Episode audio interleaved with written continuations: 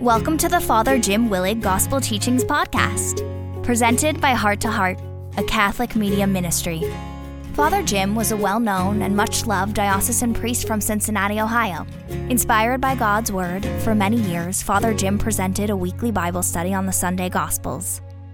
In 2001, Father Jim went home to the Lord after a battle with cancer, but his recordings and teachings live on to inspire thousands.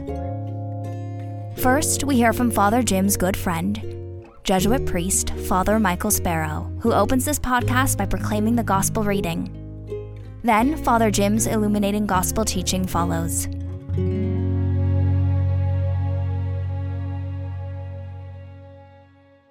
A reading from the Holy Gospel according to Luke. The people were filled with expectation, and all were asking in their hearts whether John might be the Christ. John answered them all, saying, I am baptizing you with water, but one mightier than I is coming. I am not worthy to loosen the thongs of his sandals. He will baptize you with the Holy Spirit and fire. After all the people had been baptized, and Jesus also had been baptized and was praying, heaven was opened, and the Holy Spirit descended upon him in bodily form like a dove, and a voice came from heaven You are my beloved Son. With you, I am well pleased. The Gospel of the Lord.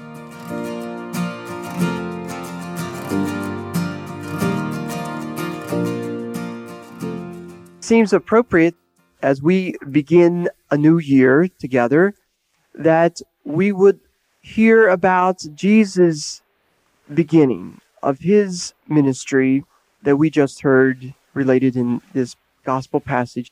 We see in Jesus' baptism the initiation of his public ministry. We realize that Jesus had left his home and his mother and his carpentry trade in Nazareth to come all the way down to the Jordan River which, by the way, is a distance of some 60 miles as a crow flies. But as the journey on foot would take him winding and scurrying about the hillsides, it would take several days to walk from Nazareth to the place along the Jordan where Jesus was baptized and where John was preaching.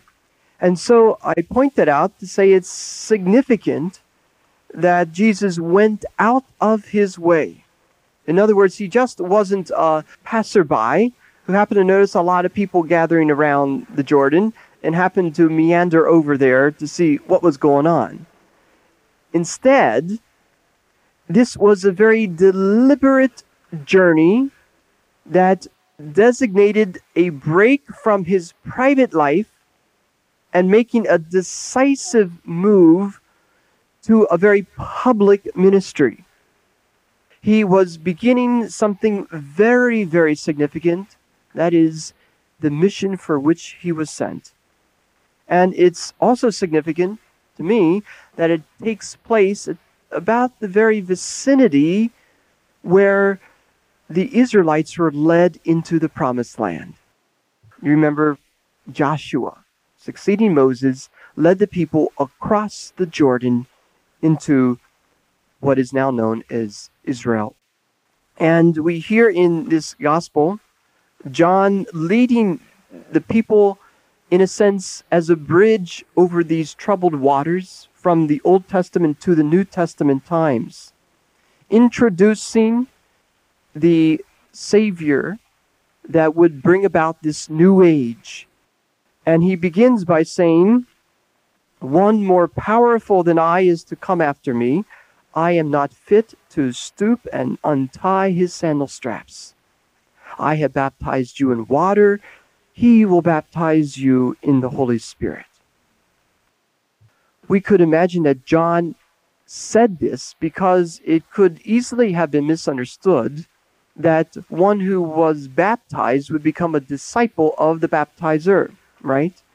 And therefore, people could misinterpret John as being superior to Jesus. And so he had to set people straight that he wasn't even fit to untie his sandal strap, which, by the way, John was probably noticing being done, you know, as people were entering into the Jordan.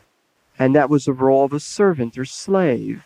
And John says, I don't even rank that high when it comes to the one who comes to us. Not baptizing with water as I do, but baptizing in the power of the Holy Spirit. John's baptism, we know, was a baptism of repentance for the forgiveness of sin.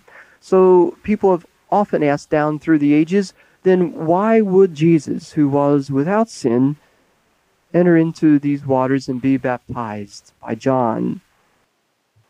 Perhaps it is because Jesus wanted to identify himself with humanity so completely and taking upon himself our burden of sin so as to lead us into that water where we could be cleansed and purged of that sin forever, leading us out of that water, not unlike Joshua, into a whole new promised land that is a place of relationship with God. And then we see in this reading described for us this mighty vision that Jesus had. We're told immediately on coming out of the water, Jesus saw the sky rent in two, the Spirit descending on him like a dove, and then a voice came from the heavens You are my beloved Son, on you my favor rests. Obviously, this is a powerful spiritual experience for Jesus. And scripture scholars would say this truly was the launching the takeoff of Jesus into his powerful public ministry. It was the, if you will, the Spirit so filling him, it propelled him from there forth to go in that power, that same Spirit. But I'd like to take this vision and just try to describe it a moment, uh, taking the three elements that we can see here. The first of which is the sky was rent in two, or in other words, the heavens were opened.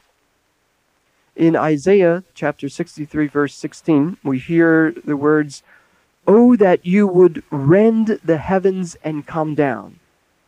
In other words, this was a prayer of Israel that God would just break open the heavens and come down to earth. We have a certain term for that when we say, Oh my God, may lightning strike you. You know? In other words, may God just intervene in our life in a powerful and personal way. This biblical vision or prayer to this particular baptismal event remind us that this prayer that God would intervene, that God would powerfully communicate with his people is happening in the person and the mission of Jesus Christ. He is that person who opens up the heavens for us. He is that person that God come down to earth to come to us to bring us a whole new life. He is that one. And can you see that? And then we're told the Spirit descends on Jesus like a dove. I often like to point out to people now don't confuse the Holy Spirit with the big bird, you know. It's like a dove, it's a simile, not the same. What do we mean by dove? Obviously, it's a beautiful and most traditional symbol of the Spirit that I think is very appropriate because the dove seems to suggest a gentle, peaceful way that the Spirit usually seems to work in our lives. It almost comes like gradually and falls on us in a way that you can almost miss the Spirit's presence unless you're really alert and awake to the way the Spirit comes to us. This is how the Spirit comes on Jesus, like a dove. It's also interesting, as I learned this week in researching this passage, that the dove had been a symbol for Israel. That rabbis would refer to the chosen people as a dove. And so we often see that dove carrying a symbol of peace. That Israel was to be seen as the people of peace. And thus Jesus as a representative of the new Israel, leading them again to that new promised land. And finally, the third element of this vision, we hear the voice that came from out of the heavens You are my beloved Son. On you my favor rests. Interestingly, in Mark's account of the baptism, unlike the other synoptics, Jesus alone hears this voice. And yet, clearly, this seems to indicate that Jesus had a profound inner sense that he was a beloved Son of God and that God's favor, his power, was being given to him. Now, it was so compelling and overwhelming that it will move Jesus to retreat first in the desert to face Satan and overcome his temptation, and then begin this powerful anointed ministry where he heals and works miracles and helps to save his people. The question, of course, we might add is do such experiences happen to people? I immediately think of St. Francis of Assisi, who was one day praying in the small chapel of San Damiano in Assisi of Italy, and he heard this voice of Christ speak from the crucifix Francis, I want you to rebuild my church, which you can see is in ruin. And from that powerful spiritual experience, from that voice of God that Francis heard, he began this whole wonderful ministry that we have the legacy of today in the Franciscan movement. I think of another person, not unlike Francis of Assisi yesterday, is Mother Teresa of Calcutta, who you might recall, if you're familiar with her story, was riding on a train one day, going back to that place in Calcutta where she was a member of this religious order that taught wealthy young girls in a private school. That voice, so crystal clear that only she heard, was that she was to leave the comfort and confines of her convent and move out into the streets to attend to the poorest of the poor. She trusted that voice, followed that voice, and we see how God has used this woman to change the face of the earth, I think, through the great work of the Holy Spirit. But still, the question remains yeah, I believe this can happen to Francis of Assisi. I believe it can happen to, to Mother Teresa of Calcutta. But what about you and me, right? I mean, can we have any kind of Jordan experience ourselves?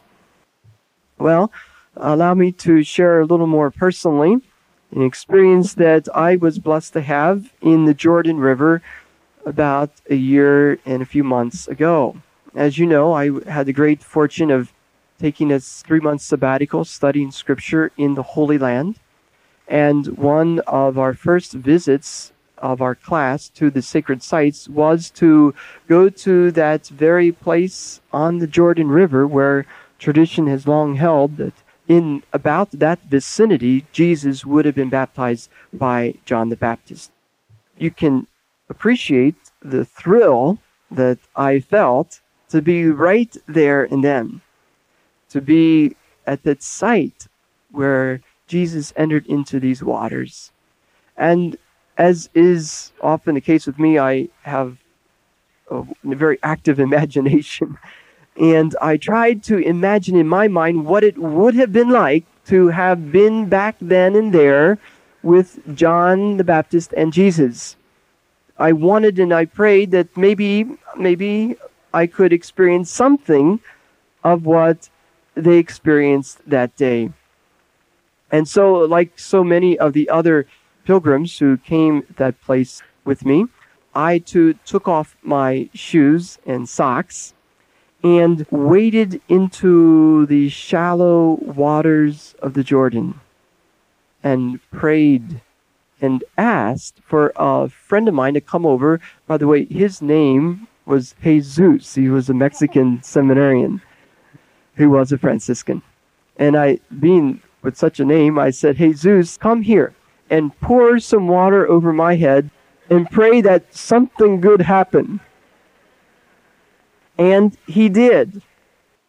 And needless to say, much to my disappointment, I might add, the heavens did not open, the dove did not descend, and I promise you, I heard no voices. And I wondered what is the big difference between Jesus' experience in the Jordan and my lack of much of an experience in the same waters. And it struck me as I recalled what I was taught about Jesus' baptism that to begin with, John would not have poured a little water over the head of Jesus. He would have helped Jesus to enter himself into the waters and be totally immersed in the river Jordan. In other words, herein lies the difference. Jesus was totally immersed in this total commitment, this total abandonment into the total life of his Father. And when you enter that deeply into those waters of God's grace and goodness, the Spirit does come. And you come out of that experience a different person with a new sense of your mission. And it occurred to me as I was standing and willing to only go knee deep and get a little wet that I was perhaps standing in a familiar place of many people who come to church today and are only willing to get their feet wet, so to speak, in the spiritual life. Who these people of us who are only enter into what I would consider the very shallow end of the pool of God's grace, and we hardly really submerge ourselves into the depths of prayer that God invites us to experience.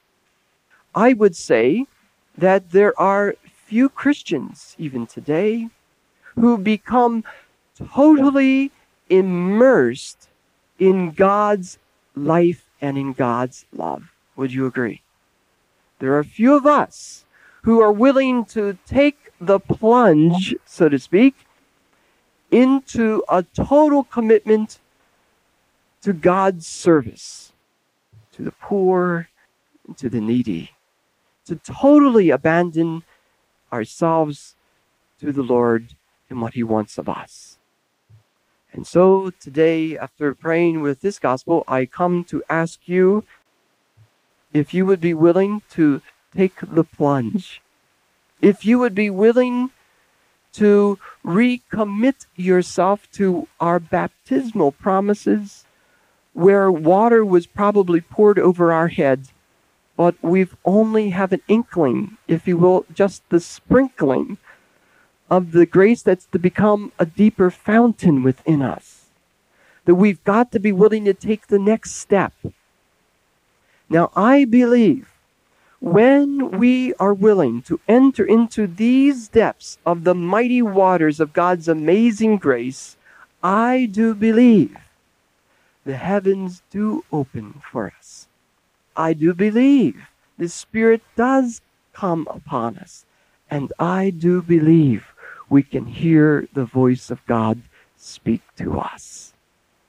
And I'd like to share with you, again, personally and briefly, that was just my experience being on retreat last week at the Gethsemani Monastery in Trappist, Kentucky. When I had the chance to be with my two brothers, pray with them, to enter into the, these, if you will, the quiet and the solitude. For often, it, isn't there a phrase, it's still waters run deep. And I think in the stillness of our soul, when we silence ourselves, we can really enter into the deeper indwelling of God in us. You see that now that we are all baptized, we already are in the water. It's just that we've got to be willing to come to the deeper end. It really has no end. It has an infinite depth, grace, truth, and life and love for us. We got to be willing to step out, to go deeper. And it does ask more of us.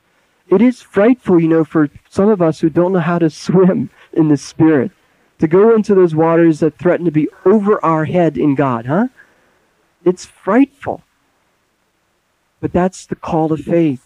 That's the radical call to trust ourselves, to go completely under, so to speak. We could be completely raised up a new person. And when I enter into that environment on retreat, as it was last week, with these holy men at Gethsemani who come and can you believe they wake up at three o'clock in the morning? Not I, but uh, I wasn't ready to take that plunge yet.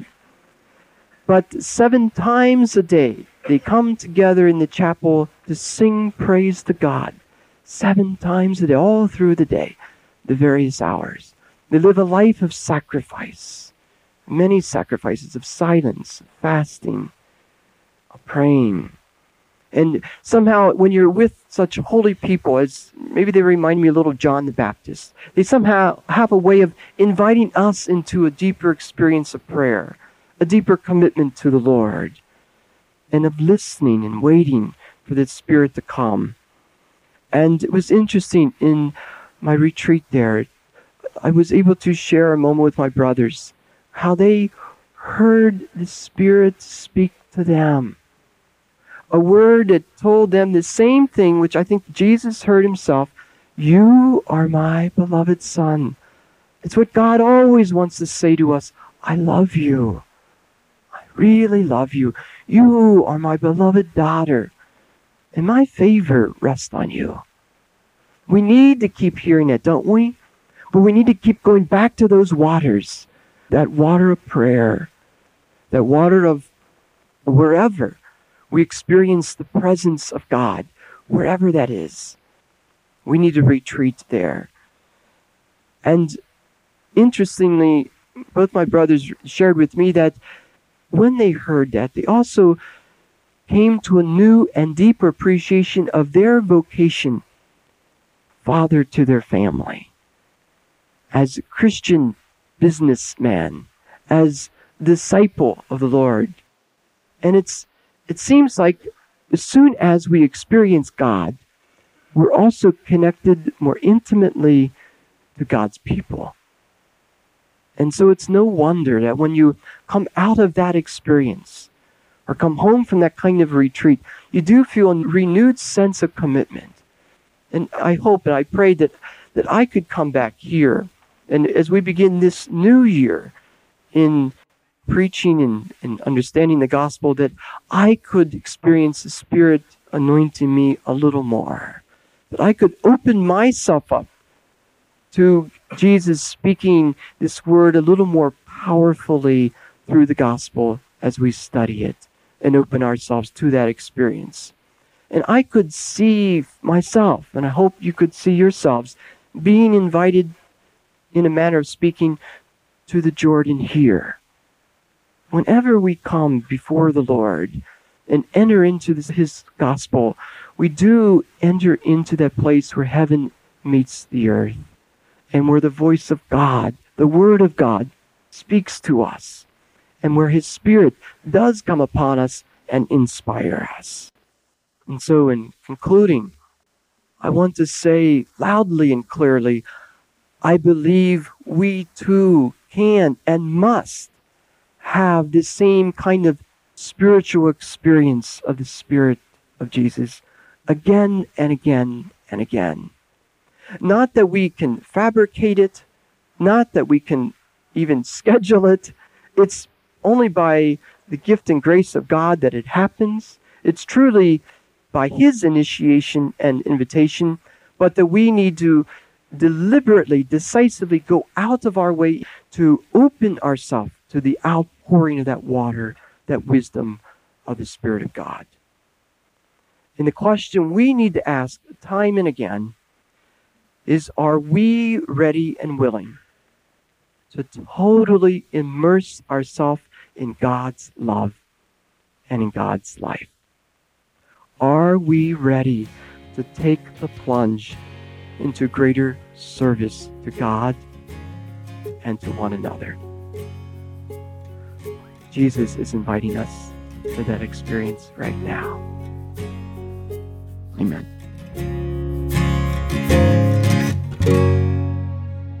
Thank you for listening to Father Jim's gospel teaching. We hope you have been inspired and will subscribe to this weekly podcast and share it with your family and friends. The mission of Heart to Heart is to proclaim the good news of God's Son, Jesus, to the entire world. For more inspirational teachings by Father Jim and Father Michael, visit our website, www.htoh.us. May God bless your heart and the hearts of all your loved ones.